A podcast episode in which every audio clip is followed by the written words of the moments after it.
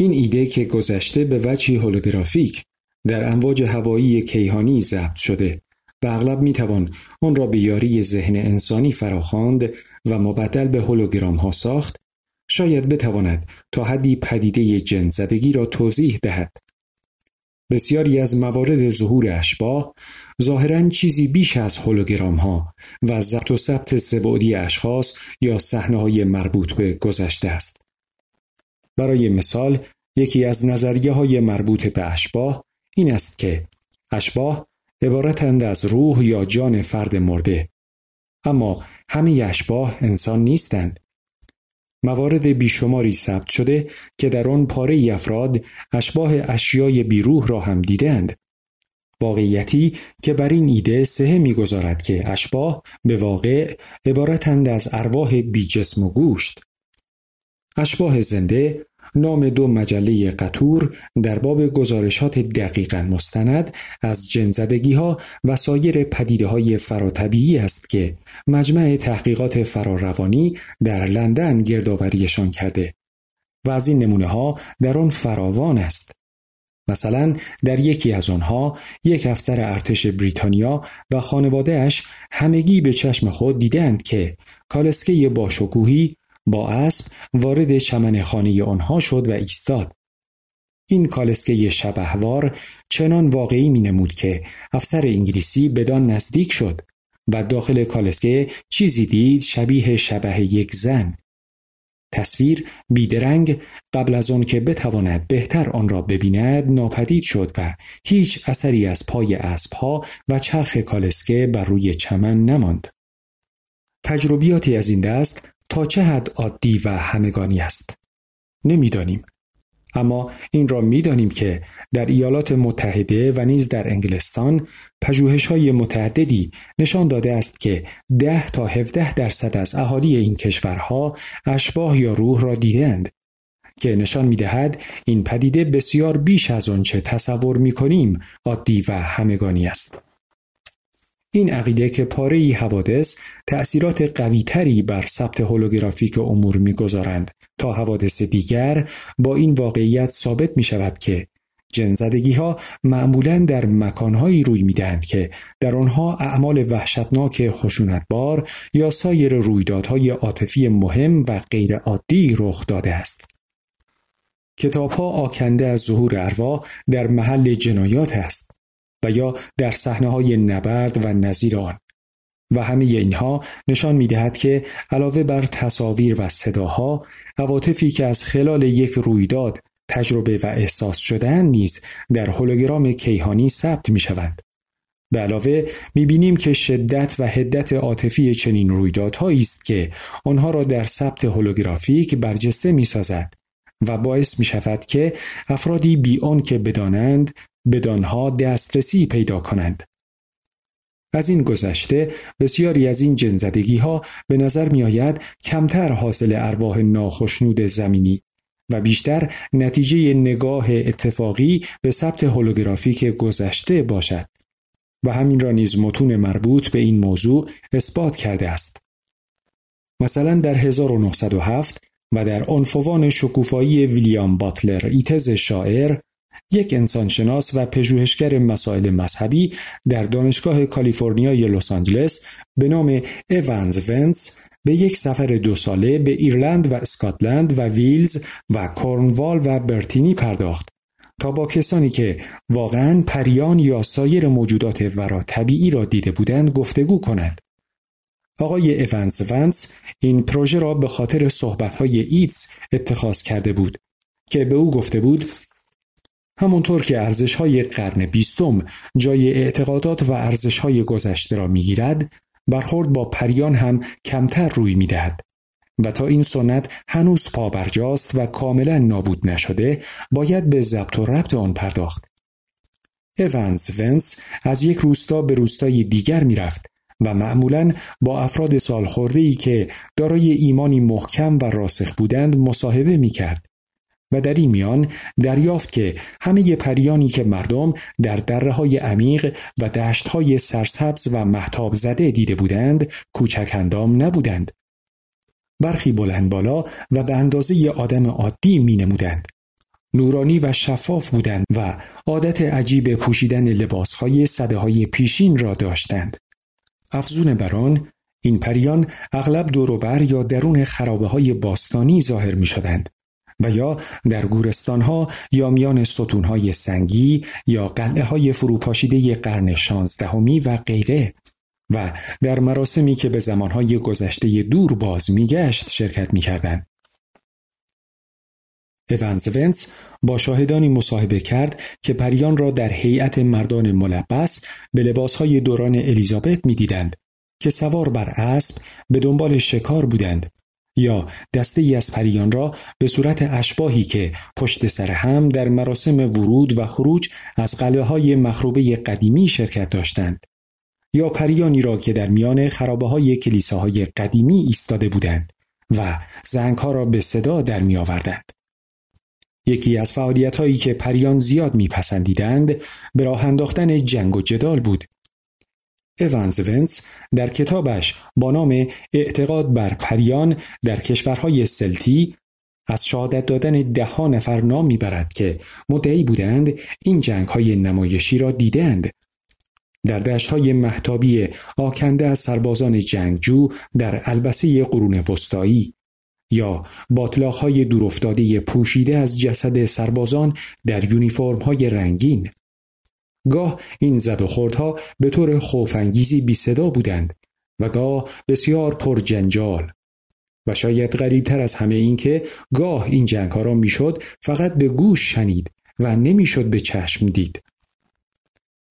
اونز از این اصارات به این نتیجه رسید که دست کم پاره ای از پدیده هایی که ناظران و شاهدان عینی آنها را به پریان تعبیر کردند به واقع نوعی تصاویر سبعدی رویدادهایی بودند که گذشته در آن مکانها رخ داده بودند. او می‌گوید طبیعت نیز دارای خاطره است. در اتمسفر زمین نوعی عناصر فراروانی تعریف نشدنی وجود دارد که کلیه کنشها یا پدیده های انسانی و فیزیکی بر آنها حک و مصور شده است. تحت شرایطی توضیح ناپذیر پاره اشخاص عادی که اصلا بین نیستند ممکن است بتوانند آثار ثبت شده ذهنی طبیعت را مانند تصاویری که بر پرده سینما فرافکنده شده رعایت کنند. اما در مورد اینکه این روزها چرا برخورد با پریان کمتر رخ می دهد شاید اظهارات یکی از مصاحبه شوندگان ایونتس راهگشا باشد. این مصاحبه شونده مرد سالخورده به نام جان دیویس بود که در جزیره من زندگی می‌کرد و پس از توصیف چگونگی رؤیت بسیاری از از ما بهتران می‌گوید قبل از آن که مردم این جزیره باسواد شوند زیاد پریان را می‌دیدند ولی حالا افراد کمی آنها را می‌بینند. از آنجا که بیشک تحصیلات و تعلیم و تربیت در اعتقاد نسبت به پریان بسیار موثر است بنابراین تغییر در نگرش مردم بود که باعث شد این قابلیت گذشته شناسی اهالی جزیره من کاملا از بین برود و یک بار دیگر این واقعیت ثابت شود که اعتقادات ما در تعیین اینکه کدام یک از قوای فوقالعاده ما میباید نمود یابد و کدام یک از میان برود حاوی قدرت بیکران است. اما چه اعتقادات و باورهای ما به ما اجازه دهند که این تصاویر متحرک هولوگرام گونه از گذشته را ببینیم و چه باعث شوند که مغز ما این تصاویر را تدوین کند؟ همه اینها نشان می دهد که این تصاویر وجود دارند و این گونه تجربیات نیز محدود به اقوام سلتی نیست. در هندوستان نیز از مشاهدات کسانی که اشباه سربازان ملبس به یونیفرم های قدیمی را دیدند بسیار گزارش شده است. به خصوص در هاوایی از این گونه نمایش های اشباه و ارواح بسیار است.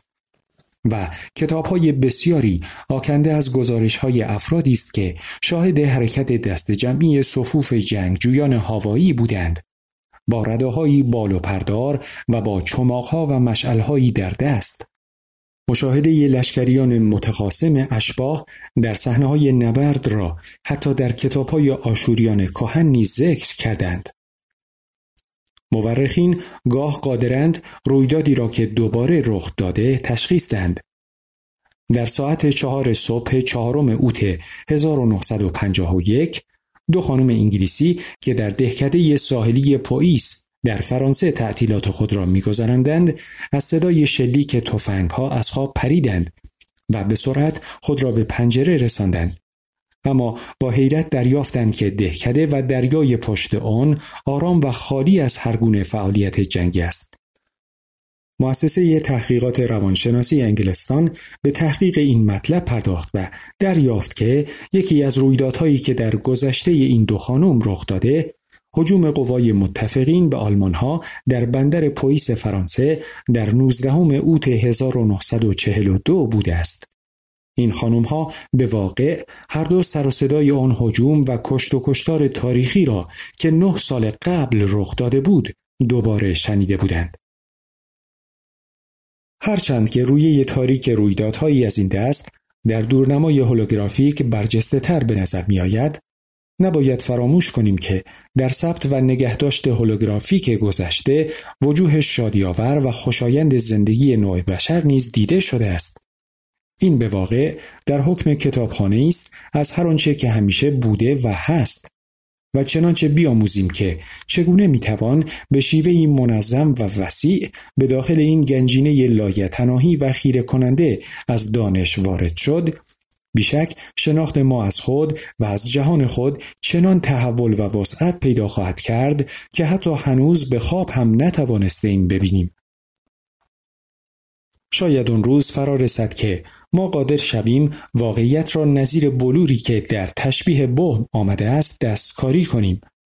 آنچه واقعی است را با آنچه نادی با آنچه نادیدنی و ناواقعی است انگار که در یک کالدیوسکوپ یا لوله شکل نما هستند جابجا جا کنیم و به همان سادگی که اینک برنامه ای را در رایانمان فرا می‌خوانیم تصاویری از گذشته را نیز فرا خوانیم اما حتی این نیز همه آن چیزی نیست که فهم و ادراک هولوگرافیک تر نسبت به زمان می‌تواند به ما بدهد.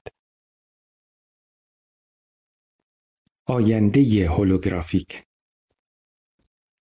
اگر قابلیت دسترسی به تمامی گذشته امری نگران کننده است در برابر این نظریه که آینده نیز در پهنه هولوگرام کیهانی قابل دسترسی است رنگ میبازد چرا که شواهد بیشماری در دست است که ثابت می کند دست کم برخی رویدادهای آینده را نیز توانیم به همان سهولتی که گذشته را می بینیم ببینیم.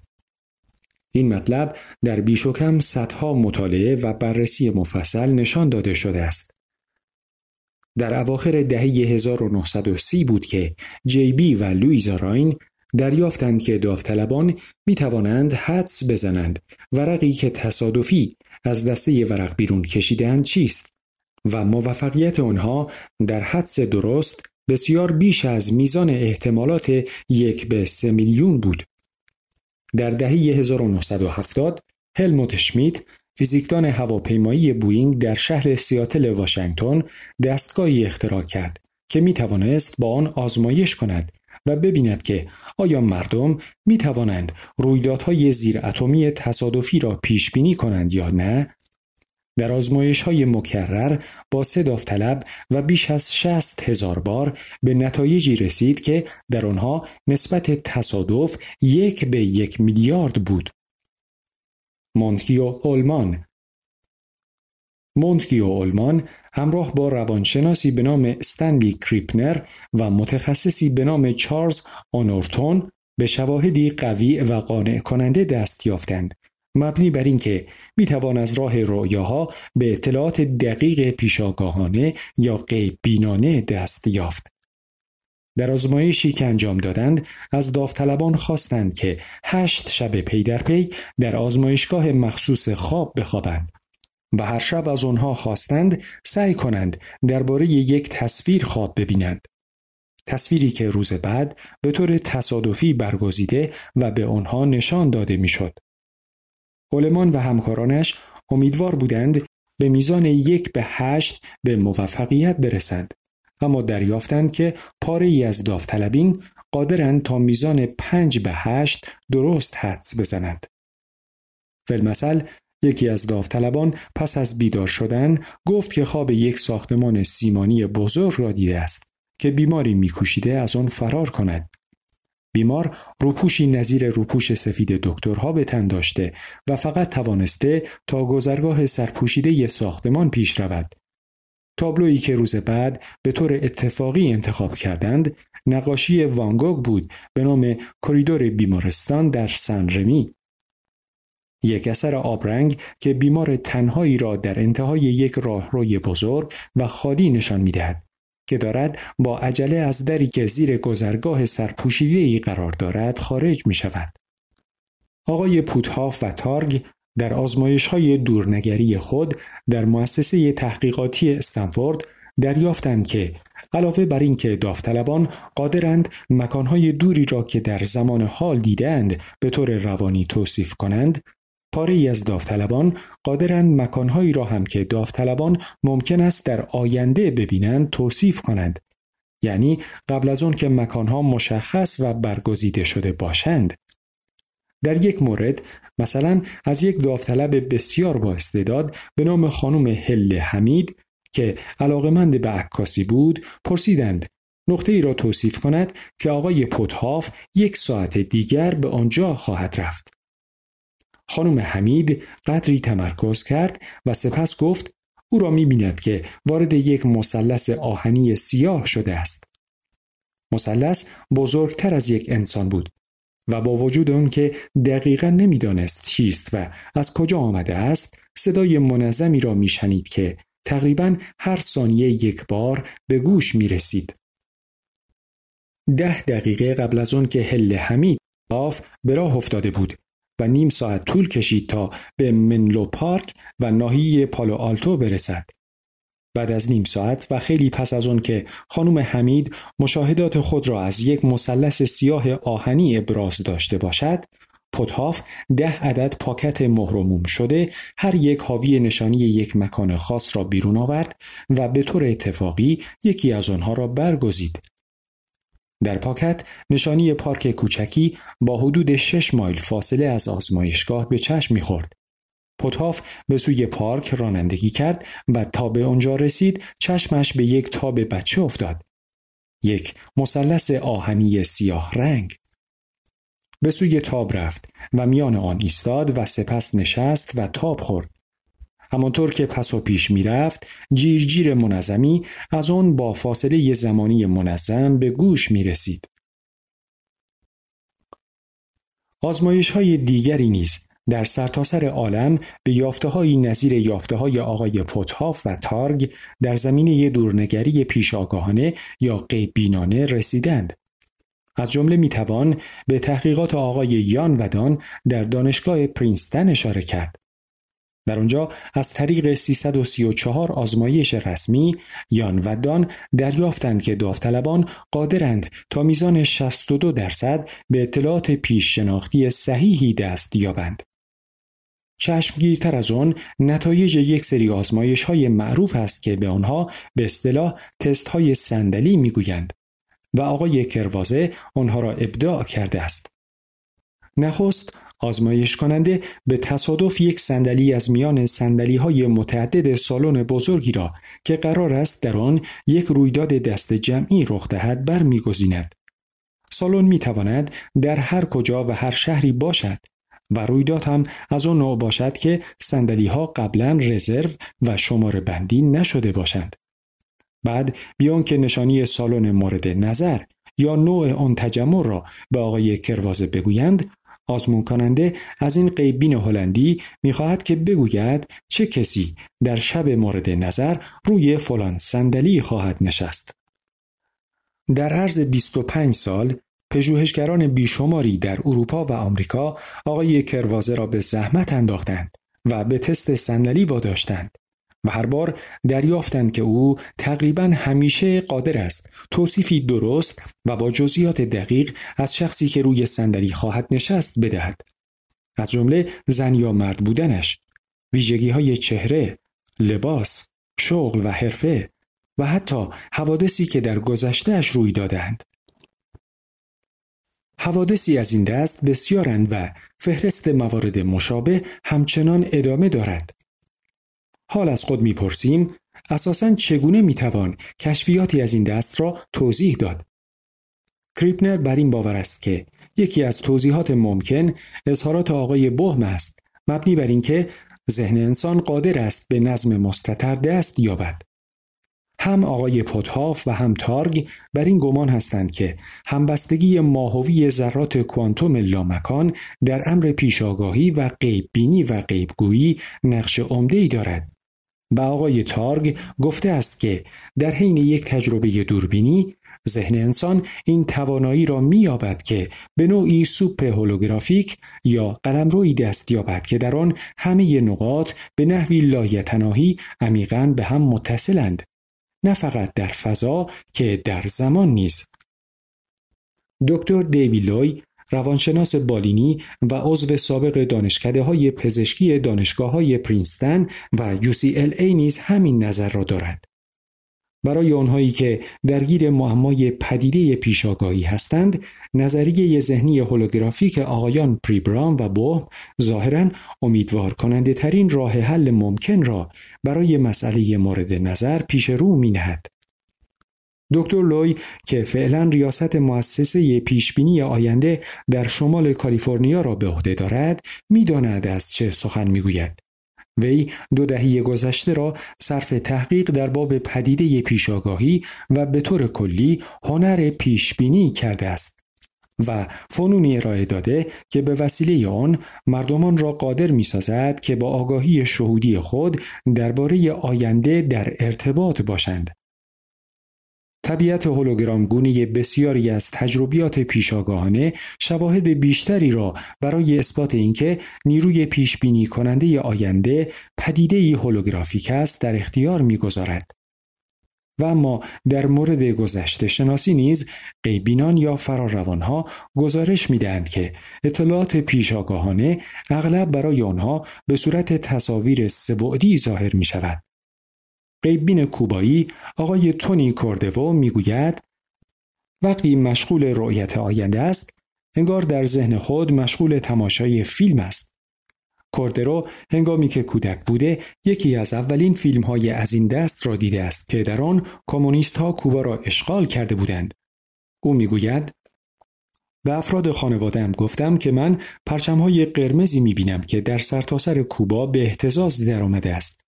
و آنها ناگزیر می باید مملکت را ترک گویند و بسیاری از اعضای خانواده هم, هم تیرباران خواهند شد. واقعا می دیدم که چگونه تیرباران می شوند. بوی دود را استشمام می کردم و صدای تیراندازی را می شنیدم. حس می کردم که خود در مرکز واقعم. می دیدم و می شنیدم که مردم حرف می زنند. اما آنها مرا نمی دیدند انگار به درون زمان مسافرت می کردم یا چیزی شبیه آن. واژگانی که غیب بینان جهت تبیین تجربیات خود به کار می‌برند نیز شبیه واژگان بهم است. آقای گرت غیبینی را به شدت و به دقت احساس کردن پاره ای از جنبه های زندگی در حال گذار تعریف می کند. و از آنجا که در سطح غیبینی زمان یک پارچه و کامل است می توان وقایع یا اشیاء را در گذشته، در حال و یا در آینده آنها ادراک کرد و آن هم در گذار سریع از مرحله ای به مرحله دیگر.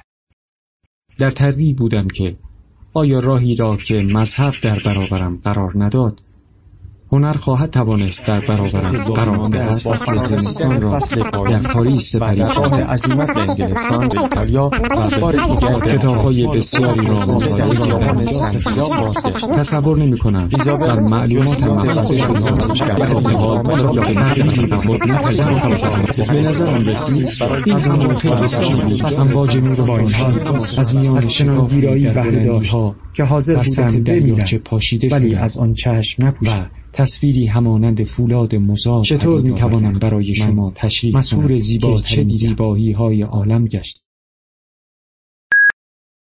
کتاب رسانه برای شنیدن کتاب.